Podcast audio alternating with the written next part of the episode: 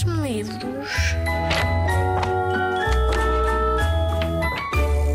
Olá, eu sou a Rosária Alçada Araújo e escrevo para os mais novos.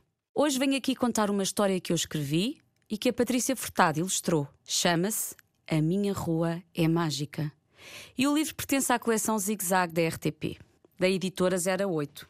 Gosto muito de histórias e fiquei contente por vir aqui hoje, pois também gosto muito de ouvir o som das palavras. Vou então contar. A minha rua é mágica. A minha rua é mágica. Nela vivem fadas boas, bruxos egoístas, anões felizes e anões zangados, roxinóis afinados, papagaios coscovilheiros, dragões mágicos e preguiças dorminhocas. Logo pela manhã, quando sai para a escola, a Dona Maria do Carmo abre-me a porta do prédio e dá-me um abraço ao som de palavras simpáticas. Bom dia, menino Carlinhos. Fico contente. A Dona Maria do Carmo é um bocadinho da minha família. Na ilustração vemos a Rua do Carlinhos e a Dona Maria do Carmo a abraçá-lo com carinho. E uma fada boa está discretamente junto da Dona Maria do Carmo. Enquanto espero pela carrinha, vejo passar o Manel, o empregado da mercearia, com um saco grande em cada mão. Ele é forte e sorri muito. Ajuda toda a gente com as compras e às vezes até vai levá-las à casa dos fregueses. Aqui, o Carlinhos e os amigos aguardam pela carrinha, enquanto o Manel carrega as compras. E um anão feliz está discretamente junto do Manel. Antes de entrar para a carrinha, vejo o Zé, o meu vizinho do prédio do lado, que sai do café e atira para o chão o papel da pastilha elástica que acaba de desembrulhar. Ai, a minha querida rua! Vou ter de explicar ao Zé o que é poluição. Na ilustração, o Carlinhos está espantado com o comportamento do Zé, que faz um grande balão com a pastilha elástica enquanto atira o papel para o chão. E um bruxo egoísta está discretamente junto do Zé. À tarde, quando volto da escola, saio a correr da carrinha, pois ainda quero apanhar a papelaria aberta. Tenho mesmo de comprar os lápis que o professor mandou. Quando estou quase a chegar, o Sr. Celestino fecha a porta da papelaria com um ar enfadado. Senhor Celestino, só um minuto, peço eu. Nada feito. O Sr. Celestino acaba de fechar a porta e aponta para o relógio que tem no pulso, como quem diz que já são mais do que horas de fechar. O Senhor Celestino é sempre assim e não sabe sorrir. É uma pena. Nestas páginas, o Senhor Celestino aparece com um ar muito antipático, indiferente ao olhar de súplica do Carlinhos. E um anão zangado está discretamente junto do Senhor Celestino. Ao sábado, o amulador anuncia-se e aquele maravilhoso som recorda-me que tenho pela frente um dia inteiro para brincar. Não te esqueças dos trabalhos de casa, diz a minha mãe, logo a seguir às primeiras notas da flauta de pã. Tenho pela frente quase um dia inteiro para brincar, penso eu. Aqui podes ver o amulador a tocar a sua flauta de pã, enquanto o Carlinhos está em casa com a mãe. E um roxinol afinado está junto do amulador. Saio de casa e vou para o campo de futebol do bairro. No elevador, encontro a Dona Pureza, uma senhora muito chique, que me pergunta pelos meus pais e pelos meus irmãos. Quer saber porque é que não tem visto a minha tia e ainda por que razão é sempre o meu pai a passear o cão. E faz também muitas perguntas sobre mim, terminando com os olhos muito abertos. E agora? Para onde vais?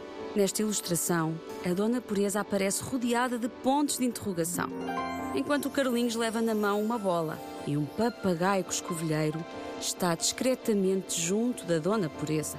Quando volto do futebol, passo pelo restaurante do Senhor Januário para ir buscar sopa de abóbora para o nosso almoço.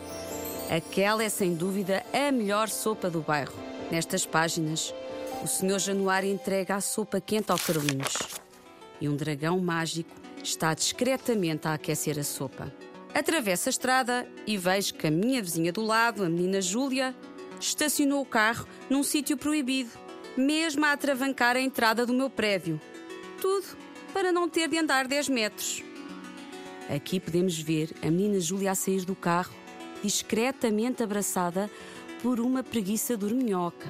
Uma destas noites tive um sonho estranho. Sonhei que um anão zangado se tinha sentado nas escadas do meu prédio e que a Dona Maria do Carmo já não me desejava um bom dia com o coração aos pulos, como ela sempre costuma fazer. Sonhei também que um bruxo egoísta tinha ido morar para debaixo da cama do Manel e que ele chegava sempre tarde à mercearia e já não se oferecia para ajudar as pessoas. Depois, e ainda a sonhar, vi uma preguiça dorminhoca deitada no balcão do restaurante do Sr. Januário, que nunca tinha a sopa da abóbora pronta à hora das refeições. E, para meu desgosto, um papagaio escovilheiro sentara-se na bicicleta do amulador, que agora passava o tempo a falar da vida dos outros e já não tocava aquelas melodias que encantam a minha rua. No fundo, o que eu tive não foi um sonho, mas um pesadelo. Aqui vemos o Carlinhos a dormir e a sonhar. Se fosse mesmo um sonho e não um pesadelo, teriam acontecido coisas bem diferentes. Se fosse mesmo um sonho, fadas boas, anões felizes, roxinóis afinados e dragões mágicos teriam ido ao encontro do Zé, do Senhor Celestino, da Dona Pureza e da Menina Júlia. E como eu estou acordada enquanto penso nisto, posso dizer que este tipo de sonho é, no fundo, um desejo. Aquilo que eu gostava que acontecesse. E aqui, o Carlinhos aparece a desejar. A minha rua é mágica. Nela vivem muitas pessoas diferentes. Eu gosto de todas, mesmo daquelas que às vezes andam mais distraídas. Nesta ilustração aparece a Rua do Carlinhos, com os seus prédios coloridos e automóveis a passar. A minha rua mágica é uma parte muito importante da minha história. Não a trocava por nenhuma outra. E nestas últimas páginas aparecem todas as pessoas e todos os seres mágicos desta história. E assim termina a história.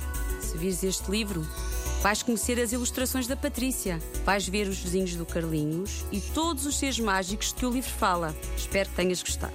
E espero que tu também gostes de todas as pessoas da tua rua mesmo daquelas que às vezes andam mais distraídas.